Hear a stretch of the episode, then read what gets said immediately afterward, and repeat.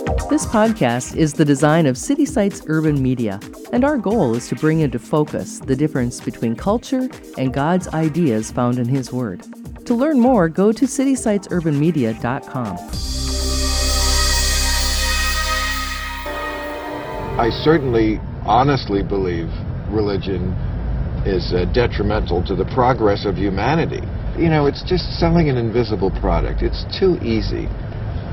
These questions about what happens when you die and they're so they so freak people out that they will just make up any story and, and cling to it. Hi, my name is Brian McLaren. I'm a former pastor, I'm an activist, a blogger, an author. My name is Greg Boyd. I'm a teaching pastor at Woodland Hills Church in Maplewood, Minnesota. Hello, I'm Brian Zahnd, pastor of Word of Life Church in St. Joseph, Missouri. I'm also an outspoken ally for LGBTQ people I'm a straight Christian, and on behalf of the Straight Christian Church, I want to ask forgiveness from the GLBTQ community. And I want to apologize to the gay community for the treatment that you have often received at the hands of people who profess to be followers of Jesus.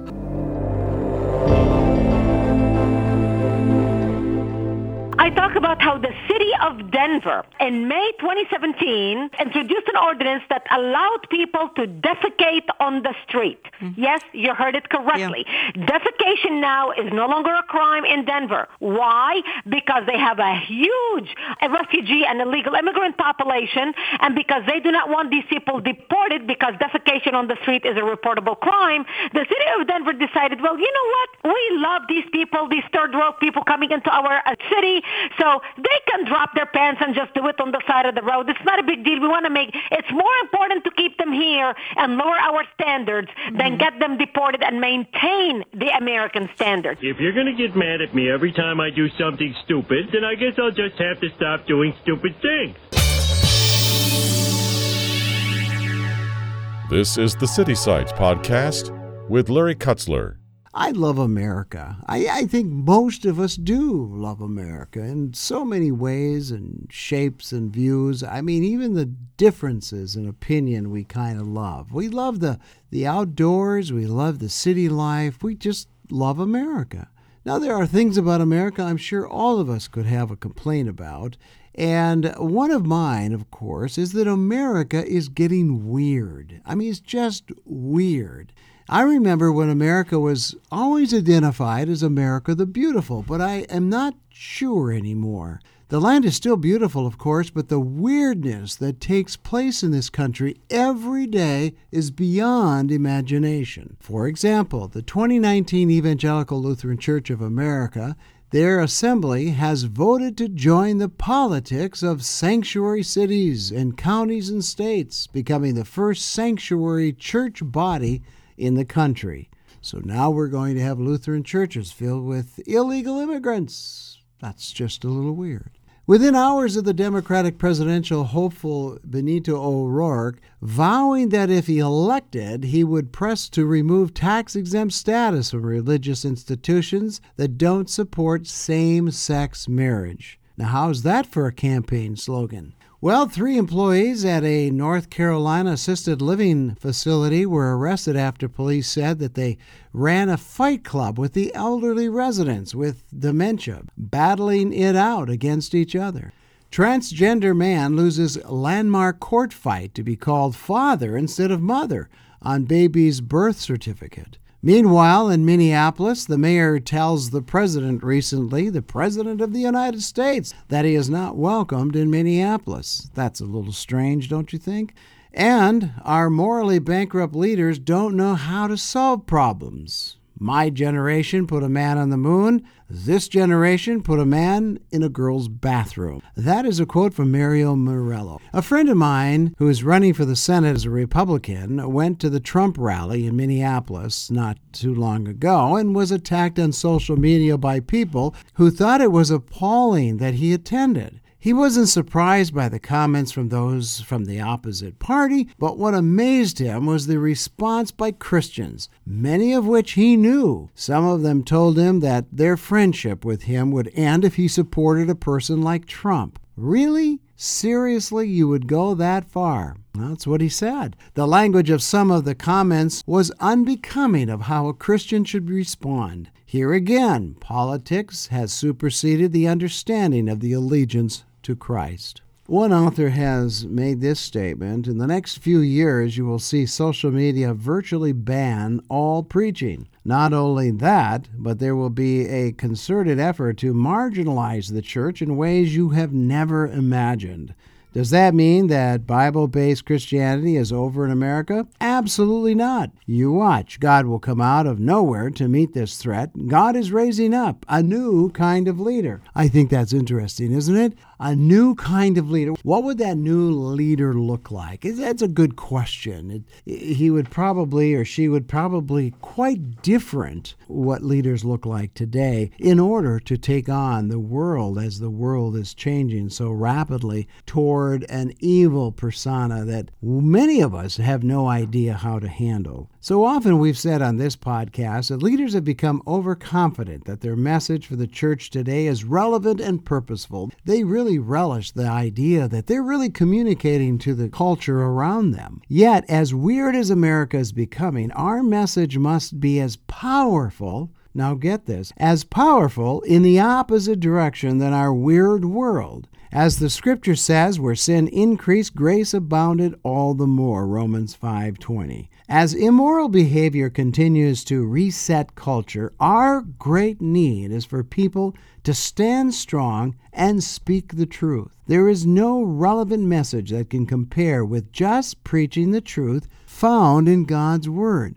That's as relevant as God wants it to become. Be relevant with the scriptures, with the Word of God, how it relates to this world, how it has its opposition to this world. What are the promises of the Word of God? How can we stand strong amidst the trials and tribulations we as believers will face in the years to come? America, the weird, is happening because the world is under an influence of sorcery. Sorcery, I believe, is masking the truth and presenting a lying narrative as fact. Sorcery is a term loosely impassioning a number of activities that are forbidden in the Bible. It is defined as the use of evil supernatural power over people. It is closely connected to witchcraft and the casting of spells.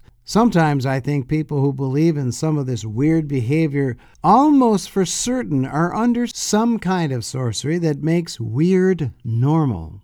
There was an example recently on Facebook that showed a YouTube where Ron Reagan, the son of the late Ronald Reagan and Nancy Reagan, where he said that he was proud to be an atheist. In fact, it was an ad for the, an atheist movement and uh, organization. And at the very end, he said that he did not mind, and he was okay with burning in hell. Now, think about that. How many people want to say, I'm okay with burning in hell?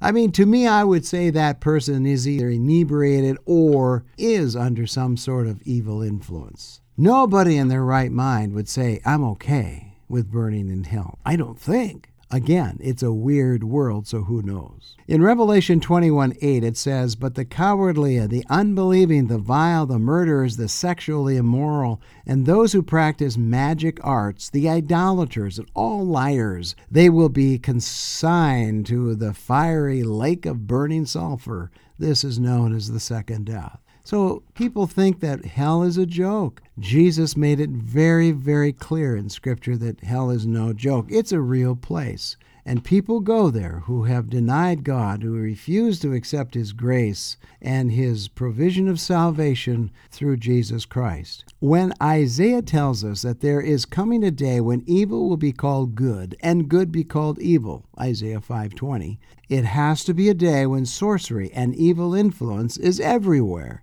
There isn't a corner of society where evil hasn't left its mark. In fact, sorcery and an evil influence will mark the last days. 1 Timothy 4 1 says, Now the Spirit expressly says in latter times some will depart from the faith by devoting themselves to deceitful spirits and teachings of demons. That's a description of sorcery. It's a description of, of evil. It's a description of falsehood. And that is a mark of the last days. We will find it everywhere in every aspect of society, including even the church. The condition of the world will not improve. This is the one thing that most folks miss. The world will not improve, at least according to the, what the scriptures teach, until Jesus Christ comes back. It continues to get worse. In fact, the scriptures say in 2 Timothy 3:13, "But evil men and impostors will grow worse and worse, deceiving and being deceived." The condition of the world will not improve. Evil will continue to influence the conditions of society,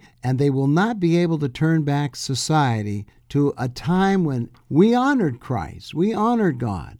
But evil will move its agenda forward in all aspects of our lives. So we'll continue, and the effects of this strange behavior will affect every family, every institution, and every government agency. America the Weird will be normal for the American dream. No longer will the American dream consist of white picket fences, two kids, in a house. The American dream will be the acceptance of any behavior, any behavior, no matter how bizarre or immoral it will be. That's the new American dream. This is so evident today that it is a foreshadowing of what it will be like in the future. The truth of the matter is that only God can keep us sane and stable as we go through this fire in society. Like the Hebrew children as they were thrown into the furnace of fire in Daniel, our battle cry resounds with what they said in the midst of their trial. If we are thrown into the blazing furnace, the God we serve is able to deliver us from it, and he will deliver us from your majesty's hand. But even if he does not, we want you to know, Your Majesty, that we will not serve your gods or worship the image of gold you have set up. That's right. In the midst of weird, we will remain strong and courageous. Is that where you're at today? Is that where your church life and family is at today? Weird is the normal. That's the new normal everywhere we go. But our job is to stand firm, to be stable, to be courageous, and to tell the truth of the gospel of Jesus Christ. It changes weird into a child of God. That's where we need to go. That is the truth. Plain fact is, religion must die for mankind to live. Faith means making a virtue out of not thinking. It's nothing to brag about. And those who preach faith and enable and elevate it are our intellectual slaveholders keeping mankind in a bondage to fantasy and nonsense. The only appropriate attitude for man to have about the big questions is not the arrogant certitude that is the hallmark of religion, but doubt. Doubt is humble. Thank you for joining us today. Every Friday, we bring you this podcast with interviews with people who are challenging the status quo of Christianity and challenging the cultural norms of our day. Please help us get the word out by sharing the link to this podcast with your online friends and family.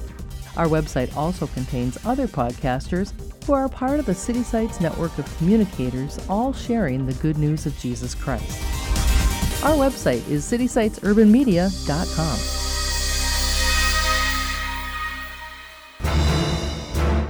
This is the City Sites Podcast Network.